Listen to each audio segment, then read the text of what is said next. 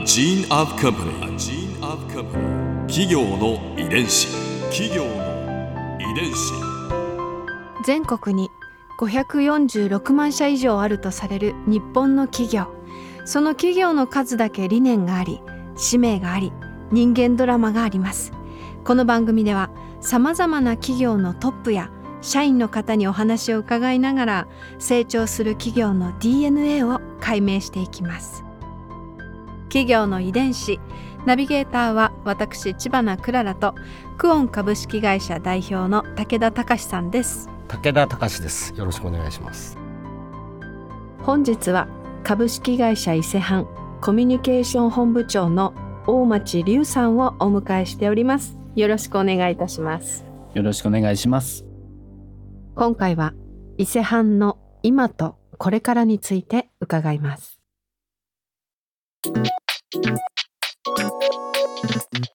企業の遺伝子。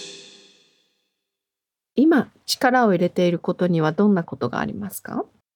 もう最近はこうコロナも明けてだいぶ、うん。もう皆さんがこうマスクもつけなくなったんですけど、コロナでこうマスクを皆さんがこうつけて生活をされるってことはこう化粧品会社にとってはもう本当に過去にないぐらいのそうですよね。大打撃して、うん。まあ、当然こう顔の半分が隠れてるので、まあ、口紅はもう本当にこう皆さんが使わなくなった。うん。で紅の伊勢藩なので、うんうん。まあ一瞬やっぱりこうどうしたもんかなってやっぱりちょっとやっぱり、うん。まあどこの会社も同じ条件だったんですけどフリーズするところもちょっとあったんですよね。ただマスクで顔が隠れてることが多くて。で逆に言うと口元が隠れて目が出てて、うん。目元がすごく意識がいくようになって、うん。ありがたいことにアイメイクがすごく需要が高くなったんですよね。すごい。うん。でそれって、まあ、口紅が売れない分アイメイクがすごく伸びてくるっていうのが分かって、うん。で今までこう皆さんが使ってたアイメイクよりももっともっと幅が広くていろんなその今まで皆さんが使わなかったカラーもののマスカラですとかカラーもののアイライナーとか、本当に需要が増えて。うん。まあそういう環境になってもこうメイクをしたいっていう気持ちって皆さん必ずお持ちになるんだなっていうふうに。でそこでやっぱりすごく重要なのってそのこうお客様のニーズをやっぱりこう早めにこうキャッチしてすぐにこう方向転換したっていうのが伊勢藩の結構強みだったんですよね。な本来であれば口紅がメイン会社ですから、一瞬こう需要が戻るのを待ってしまったりっていうこともあり得ると思うんですけど、うんその時のまあ商品ってこうそう簡単にこう化粧品って出ないんですよ。うん結構な期間を、まあ、当然お客様の肌につけていただくものなので安定性とかもかなり見ますんで結構こう開発から発売まで結構時間が実はかかってるんですよね。そうするとこうその環境にこうなってもうでも出る準備をこうしてるわけですよ。はい。うんうんうんでこれをこう出さないようにする勇気っていうのも難しいですしじゃあその出さなくなった口紅を今度こうアイメイク、うんうんうん。マスカラなりアイライナーがお客様が今必要としてるから出すっていう時に、うん。うん。まあ、すぐにこう何なら出せるんだっていう転換をこうするっていうのが結構すごく大事でやっぱりこう本当に我々からすると緊急事態なので、うん。まあ、その結構意思決定ですぐに転換できたっていうのがやっぱり伊勢藩の強さだなって。200年の伝統を持ちながらもアグレッシブでイノベーティブっていうところが両輪合わせ持ってる感じがありますね。企業の遺伝子。これは皆さんにいつも伺ってる質問なんですけれど100年後の未来伊勢藩さんはどんな会社になっていると思いますか？またはどんな会社になっていてほしいですか？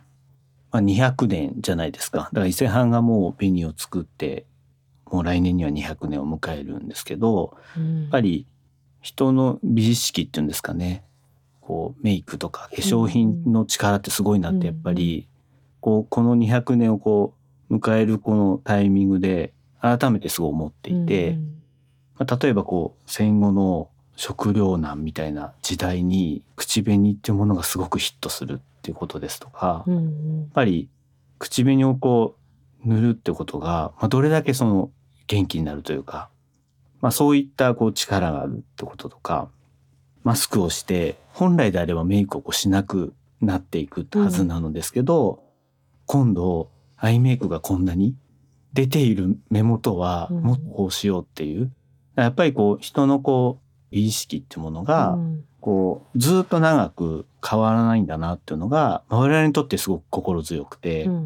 んでお客様ってこうニーズすごく変わると思うんですよね。最近こう例えば男性もすごくメイクをするのが当たり前になっていたり、これも本当に女性だけじゃなくて、まあ、我々にとってそれはすごく大きいチャンスなんですけどでもマスクの件も戦後の件もお客様のことをすごくよく見てそのお客様が今必要なものを、まあ、我々はメイクですけど、メイクを通じてこう商品を提供すると、やっぱりそれはこうすごく強く受け入れていただけるっていうのは、まあこれからも変わらないと思うんですよね。当然その使っていただいて、購入した時よりも使った時の期待というか、それが上回ると、やっぱりそれがまた SNS とかのいい評価っていうものでまた次の人にこうつながっていくっていうことは大事なんで、まあものづくりが第一に大事だっていうのは変わらないと思うんですけど、まあ私はそのコミュニケーションを基本的に領域担当してるので、10年前にこう SNS をいち早くやりましょうって言ったように、うん。やっぱり一足先にやったことって今にすごくつながってると思うんですよね。で、こっから、まあじゃあずっと SNS が本当にお客様の情報の取得手段なのかって、まあ全然わからなくて、うん。きっとまた新しいものが出てきて、ちょっと得体の知れないものが出てきて、で、みんながこう、こんなのがちょっと出てきたよねって言った時に、新種果感じゃないですけど、まあできる限り一番目に使ってみる。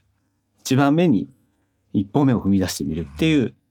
コミュニケーションをとにかく継続したいなっていうふうに思ってるんで、その先代のものづくりと伝えるっていうことは、伊勢屋がずっとこれからも守り続けて次の100年につなげるっていうふうに思っています。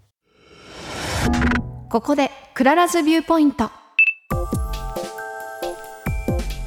今回印象に残ったのは最後の質問のお答えの中にあったお話です。美しくなりたいっていう思いはまあ100年後も変わらないんじゃないかなっていう大町さんのまあお話があったんですけど美容とかメイクとか化粧品とかもう口紅もそうですけどなんかこう贅沢品なのかなっていう漠然とした印象があると思うんですけど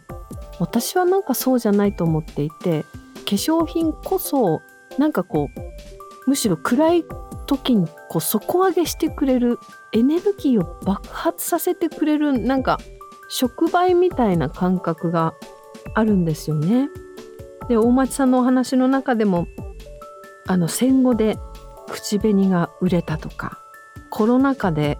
アイメイクがすごく流行ったとかそういったこともこう女性たちの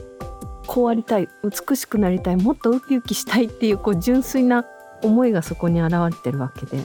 まあ、100年後も確かにそこはきっと変わらないんじゃないかなって、まあ、いろんな技術とかいろんな方法は出てるかもしれないけどその純粋な思いのところは変わらなくってそしてですねやっぱり歴史と技術がある伊勢藩さんのような会社だからこそできることがそこにあるだろうしもっともっと日本の美をまあ世界の美を牽引していくんだろうな楽しみにしていたいなと思いました。企業遺伝子。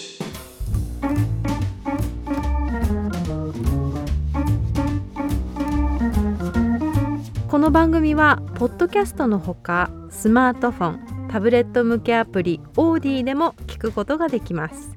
お使いのアプリストアからダウンロードして企業の遺伝子のページにアクセスしてみてくださいね。